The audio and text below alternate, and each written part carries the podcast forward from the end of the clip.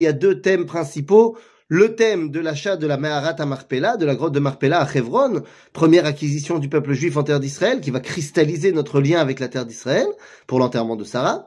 Et également la longue histoire qu'on nous raconte sur Eliezer, qui est envoyé, le serviteur d'Abraham, qui est envoyé pour aller chercher une femme pour Yitzhak, qui va devenir donc Rivka évidemment. Eh bien, aujourd'hui, je ne voudrais parler ni de l'un, ni de l'autre, mais bien d'un troisième sujet. Un troisième sujet un petit peu mis de côté, si vous voulez, mais c'est la fin de la paracha. Fin de la paracha, ça y est. Sarah, on a fait son deuil, Yitzhak a une femme, et là, eh bien, il se passe quelque chose. Yitzhak, qui ça y est maintenant est devenu l'héritier, le successeur, ça y est, l'histoire juive continue par lui, eh bien, va décider de trouver une deuxième épouse pour son père. Et il va aller chercher une dame qui s'appelle Ketura. Chazal vont nous dire, c'est Agar. C'est Agar, mais elle a changé de nom. Maintenant, elle s'appelle Ketura. Pourquoi? Parce qu'elle a changé euh, ses actions telle la Ketoret. Ketura, Ketoret. C'est-à-dire qu'elle donne une bonne odeur maintenant. En gros, elle a fait tchouva. Alors, sans rentrer dans le détail, est-ce que c'est Agar ou est-ce que c'est pas Agar, c'est pas le problème. La Torah l'appelle Ketura. Et la Torah va nous présenter cette union entre Abraham et Ketura comme étant une union très prolifique. Ils vont avoir six enfants. Eh oui.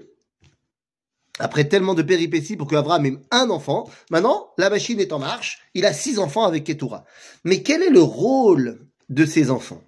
Eh bien, si vous voulez, ces enfants-là ne sont plus là pour amener la succession d'Abraham. Mais ils sont là pour propager un idéal d'Abraham. Quelque part, il ressemble au projet que Abraham voulait faire à son origine. Ses six enfants, il va les envoyer Kedma el Eretz Kedem. C'est-à-dire, il va les envoyer à l'est de l'est.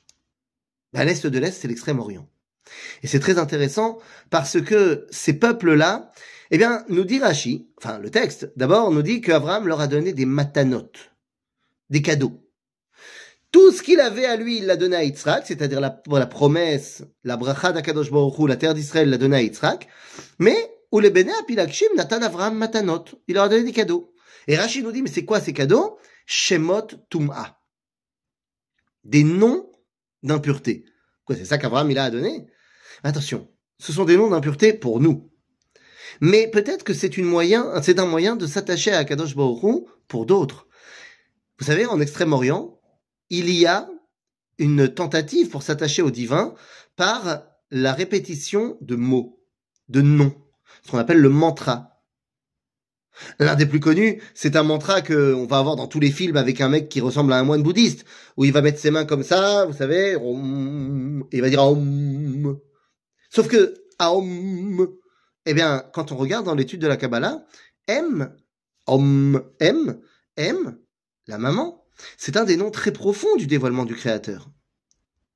En d'autres termes, il est possible qu'Abraham ait transmis à ces cultures-là le moyen de s'attacher à Dieu, mais pas de manière morale, comme la Torah nous le demande, mais de manière technique.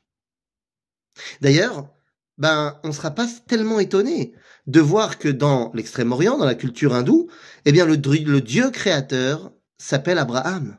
Enfin, Brahama, mais c'est Abraham. En d'autres termes, quand on voit dans le verset du livre de Bereshit, Voici les engendrements du ciel et de la terre selon leur création. Eh bien, nos textes vont dire, nos sages vont dire, ne lis pas Be'ibaram, mais la Be'avraham. Be'avraham voulant dire, pour Avraham, ça va le coup créer le monde. Mais Be'avraham peut être mal lu par d'autres cultures en disant par Avraham. Et de là à dire que leur Dieu créateur ne s'appelle Abraham, eh bien, il n'y a qu'un pas. Mais, en fait, tout ce que je vous raconte, c'est bien beau. Mais qu'est-ce que ça a à voir avec nous? Pourquoi c'est marqué dans la Torah? Mais en vérité, parce que l'un des six enfants d'Abraham n'est autre que Midian. Eh oui, Midian, c'est un des enfants d'Abraham.